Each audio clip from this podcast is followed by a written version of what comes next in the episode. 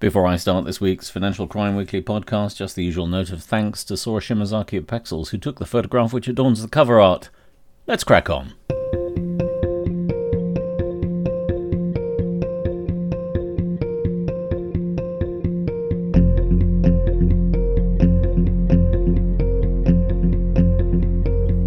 Hello and welcome to episode 76 of the Financial Crime Weekly podcast. I'm Chris Kirkbride. There's a broad mass of news this week across all aspects of financial crime. Nothing stands out especially. So we'll have a look at that and then we'll, of course, round up the cyber attack news this week. As usual, I've linked the main stories which I flag in the podcast right there in the description. We'll start with sanctions news.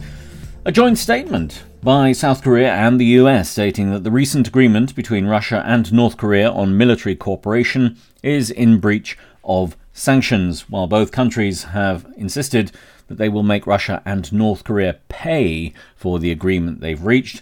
No details on how this is to be achieved has yet been provided.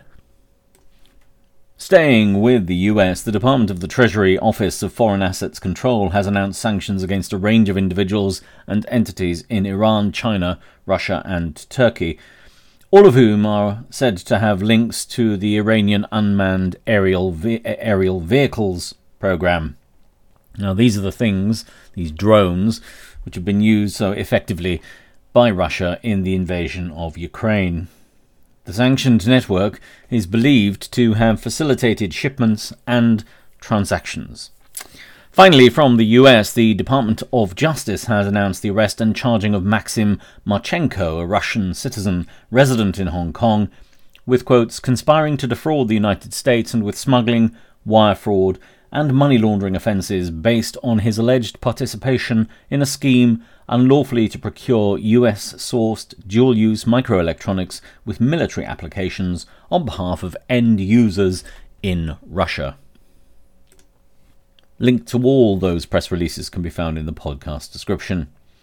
In Europe now, specifically the European Union, where it's time for the periodic stories which precede the announcement of the next package of sanctions against Russia.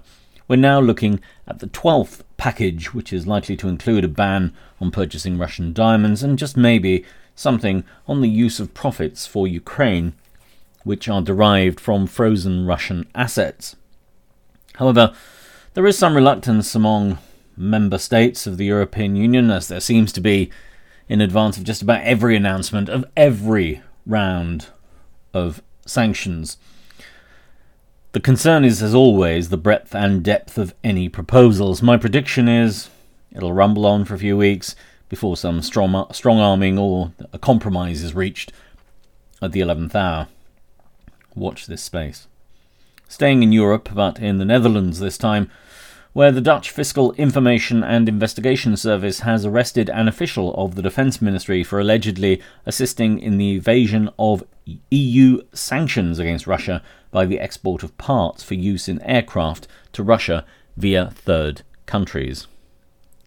Uh, more sanctions now, more sanctions on Russian individuals and entities, this time imposed by Canada the sanctions respond specifically to those concerned in the illegal movement and detention of Ukrainian children and the dissemination of propaganda. The link to the updated sanctions regime is in the podcast description. This week's sanctions news stories end in the UK, where the Office of Financial Sanctions Implementation, or OFSI, has announced amendments to the entries relating to four individuals subject to the Russian sanctions regime amended three entries on the ISIL, Daesh, and Al Qaeda financial sanctions regime, and they've issued a license relating to payments to water companies for water and sewage, of all things. Links to the notices and the updated consolidated list can be found in the podcast description. And finally, in the UK, the National Crime Agency has dropped its investigation into Mikhail Fridman, the Russian oligarch, who was being investigated for sanctions evasion. Now, before I close the sanctions section of this week's Financial Crime Weekly podcast, some interesting investigative journalism which is worth flagging to you. Now, this relates specifically to the movement of what's estimated to be a billion dollar art collection, which was owned by the sanctioned Russian oligarch Roman Abramovich. Now, the movement, the movement of these art collections, appears to have gone from Abramovich to his ex wife, Dasha Zhukova. Now, this happened apparently in the weeks before the Russian invasion of Ukraine. These assets, these this collection has not yet been seized by any of the jurisdictions that might have imposed sanctions. Interesting, worth a read. I've linked to two of the articles that, or two websites which run with this story. The first, which is the International Consortium of Investigative Journalists, and the other is the Organised Crime and Corruption Reporting Project, and both of the links can be found in the podcast description. Now, that's it for sanctions. On to fraud news this week. This week's fraud news, really, well, it begins and it ends in the US. There's a host of stories. I mean, US Department of Justice has really done itself proud this week with the number of stories it's churned out. I've listed them all in the podcast description, but I'm not going to go through them all, but I will flag the following. First, Two are concerned with COVID 19 recovery scheme fraud, as there seem to be almost every week. First of all, three residents of Albuquerque, which I can't say without getting the song The King of Rock and Roll by Prefab Sprout in my head, but anyway, they've been uh, indicted for COVID 19 fraud, while a New Haven man has been in prison for 37 months for fraud on the Paycheck Protection Program, the sum of the fraud amounting to little over $41,000. The final fraud story from the US is a Ponzi style scheme of property investments where an attorney has pleaded guilty to his part in the scheme. As the Department of Justice press release explains, the investor clients began suffering losses in the investments that Wisnicki, who was the perpetrator, he was the attorney, had arranged. Rather than notify the investor clients of their losses, Wisnicki used funds from the Wisnicki firm's clients, that was a law firm, who did not participate in the real estate investments. Now, those funds were held in trust in the firm's IOLA accounts and transferred the, those funds to the investor clients to mask their losses. Classic Ponzi scheme. You take from others to make Losses, or indeed low profits, seem shored up or better than they are. Wisnicki falsely represented to these clients that their funds were still held in the Wisnicki firm's IOLA accounts, when in fact he transferred those funds to his investor clients. Links to all the stories and a couple of others can be found in the podcast description. Now, away from fraud and to money laundering. In terms of the money laundering news this week, we begin, I suppose, and end in the UK, where first the Gambling Commission, after a relatively quiet period for the Gambling Commission, has announced a sanction of almost £700,000 against Lindar Media Limited, which trades as Mr. Q and MrQ.com, with breaches of corporate social responsibility obligations, as well as breaches of money laundering and counter terrorism obligations. It failed to comply specifically with License Condition 12.1.1 requiring compliance with measures to prevent money laundering and terrorist financing, as well as Ordinary Code Provision 2.1.1 requiring non remote and remote casino license holders to act in accordance with the Commission's guidance on anti money laundering, the prevention of money laundering, and combating the financing of terrorism. Links to the press release and the public statement are in the podcast description. Two minor stories now. First, the National Crime Agency has announced its new SARS portal user feedback form. The link, which downloads as a Microsoft Excel file, is in the podcast description. And finally, the Joint Money Laundering Steering Group has announced uh, His Majesty's Treasury has given ministerial support for revisions to Chapter 22 of Part 2 of its Anti Money Laundering and Countering Terrorist Financing Guidelines or guidance for the financial services sector relating to crypto asset transfers. Link to the press release, uh, release rather, which links to the relevant parts of the guidance, can be found in the podcast description. Now, To bribery and anti corruption news this week. The main bribery news comes from the UK and a decision of the Supreme Court in the dispute between the Republic of Mozambique and a range of defendants, including a shipbuilder, Prininvest or Privinvest. Mozambique alleges a range of wrongs, including bribery and unlawful means conspiracy relating to payments made in connection with sovereign guarantees which Mozambique provided. The case in the Supreme Court concerned the interpretation of Section 9 of the Arbitration Act 1996, which mandates a court to stay proceedings in respect of a matter which is to be referred to arbitration. The Supreme Court decided that the matters which were claimed were not matters within the agreed arbitration under the contract. Therefore, the case brought by Mozambique could be commenced in the High Court, and that's believed to be happening on the 3rd of October, or certainly when it's listed for. The link to the Supreme Court judgment and the press summary can be found in the podcast description.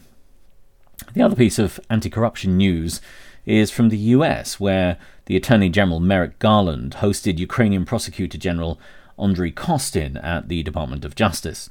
In a meeting with a broad range of discussions, including accountability for perpetrators and anti corruption, was also on the agenda, as the press release provides. Attorney General Garland reiterated the department's commitment to work with Ukraine's Prosecutor General's Office, the Specialized Anti Corruption Prosecutor's Office, the SAPO, and the National Anti Corruption Bureau to support and strengthen efforts to target high level corruption through the Criminal Division's Office of Overseas Prosecutorial Development, Assistance and Training, Resident Legal Advisor in Kiev. The link to that is in the podcast description. A little bit of market abuse news now, not much, but back to Sweden for this week's market abuse news, where the Financial Supervisory Authority is to investigate whether Nasdaq Stockholm violated market regulations by failing to report suspected insider trading. The relevant period relates to activities over 2021 and 2022. Nasdaq is cooperating with the regulator. Now, a bit of general news before we launch into this week's cyber attack news. We'll start with news on unexplained wealth orders, where they seem to have taken centre stage this week. Uh, a UWO, or an unexplained wealth order, gives a person who owns or occupies property an opportunity to explain the acquisition of the property, but that if they're not forthcoming with a sufficiently adequate explanation, then the property can be disgorged by the state. Well, this week, legal history was made, at least according to the language used by the National Crime Agency in its press release, when Yakub Yunis and his company, against whom a, Uh, an unexplained wealth order was obtained in June 2023, quotes, did not comply with the requirements imposed by the UWO, and this failure has given rise, for the first time in British legal history, to a statutory presumption that the assets subject to the unexplained wealth order may be recoverable property. Press release is in the podcast description. The other news is the publication of the Unexplained Wealth Orders 2022 2023 annual report. This report covers the period from 15th May 2022 to 14th May 2023. The report highlights that only one UWO was applied for during the relevant period, which was granted in June 2023, and that's the one which made legal history earlier this week. While the report recognises this as disappointing, it offers the context of the UK's overall asset recovery regime as, at least in part, explaining this matter, and that UWOs are intended for exceptional and complex cases, so their operation is best regarded as niche. The report in all its glory is available at the link in the podcast description. Now, just one more thing, and it's a direction to a blog post from Spotlight on Corruption which urges the UK to do more on asset recovery. Couldn't be more timely. Link to that is in the podcast description. Now, on the broader theme of asset recovery, there's been a lot churning on that this week. The FATF, that's the Financial Action Task Force, Interpol partnership meeting ended on Wednesday this week, having convened 200 quotes law enforcement, prosecutors, asset recovery, policy, and regulatory experts from both the public and private sectors to discuss asset recovery issues and practical solutions to deprive criminals of their illicit assets and contribute to a safer society. The press release is apparently not agreed because both the FATF and Interpol issued independent releases can be found in the podcast description. Now, we end this week's Financial Crime Weekly podcast with a look at cyber attack news. The quiet times for cyber attack news continue, I suppose, with a limited range this week. We'll start with updates on the MGM cyber attack, where, after 10 days of disruption, the hotels and casinos are back up and running. Presumably, MGM will be delighted because the attack was costing, if the stories that I've read this week are to be believed, anywhere between 4 and 8.5 million US dollars per day. There's a decent range of news this week in the form of attacks on governmental bodies and agencies. First, the finance ministry in Kuwait has reported that a cyber attack on its systems was identified and the systems and controls in place for such an event were activated and systems were broadly able to operate well. Secondly, the International Criminal Court in The Hague has announced that it was the victim of a cyber attack last week where a large volume of sensitive documents were accessed the ICC, is investigating the attack with Dutch authorities, where part of the investigation will consider whether the attack was perpetrated by a sovereign nation. Well, if MGM were willing to take the bet, I think I'd probably have a stab on one particular country. The third piece of news in this context is from Australia, where the government has announced that it plans to build six cyber shields around the country as part of its 2023 to 2030 cyber security strategy. It can scarcely be surprising that this has become of concern to the Australian government, given the broad range of cyber attacks on Australian governmental agencies and corporations, I suppose at both federal and state level in Australia there have been attacks, but also there have been attacks on corporations, which we've talked about on the Financial Crime Weekly podcast. There have been quite a few over the last months, actually. You can expect more on this strategy and its implementation. I suppose we might also expect to see a round of recruitment for cyber professionals. The next piece of news in this area, the final piece of news in this context, I suppose, just squeaked out at the end of the week, and that is a report that the government of Bermuda has been the victim of a cyber attack, and they've gone on record and suggested that it could be Russia as most likely. In other news, Airbus is investigating a cyber attack on its systems which has been claimed by the ransomed group. Airbus was subject to a reported cyber attack in 2019, so it can be no surprise that its people have been saying across all the wires this week that it takes cybersecurity seriously. Data from the attack has been dumped in the usual places, and it includes a range of personal information.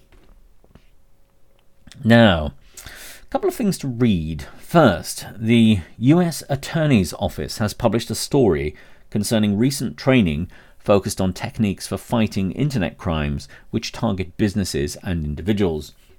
The key takeaways from the event can be found in the link at the podcast description. The other bits of news are first a story from Statista, which looks at the most prevalent forms of cybercrime with a striking estimate made of the scale of losses set at $7.1 trillion in 2022. I'm assuming that's US dollars, which is up from 1.9 trillion US dollars in 2019. That is a more than trebling of that figure in three years. It's an interesting little report. You can read it at the link in the podcast description. The final bit of news this week, and I suppose they're linked stories. They're linked, I suppose, UK and Singapore. First, the House of Commons Science and Technology Committee in the United Kingdom has commenced an inquiry into cyber resilience, the cyber resilience of the United Kingdom's um, systems and controls, its infrastructure, really particularly its national, its critical national infrastructure.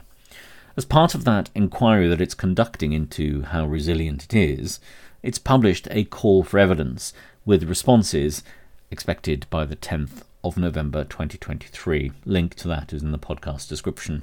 And on the subject of critical national infrastructure, to Singapore now, which has announced that it held its cyber crisis management exercise, which tested 11 critical sectors and their response to a complex of cyber attacks. Critical sectors are deemed to be aviation, banking and finance, energy, government, healthcare, info communications, land transport, maritime, media, security and emergency, and water. Link to the press release is in the podcast description. Well, that's it for this week's episode of the Financial Crime Weekly podcast. If you want to do so, you can subscribe wherever you get your podcasts and you'll hear from me again, all being well, next week with the usual roundup of all things financial crime. Have a genuinely great week, everyone.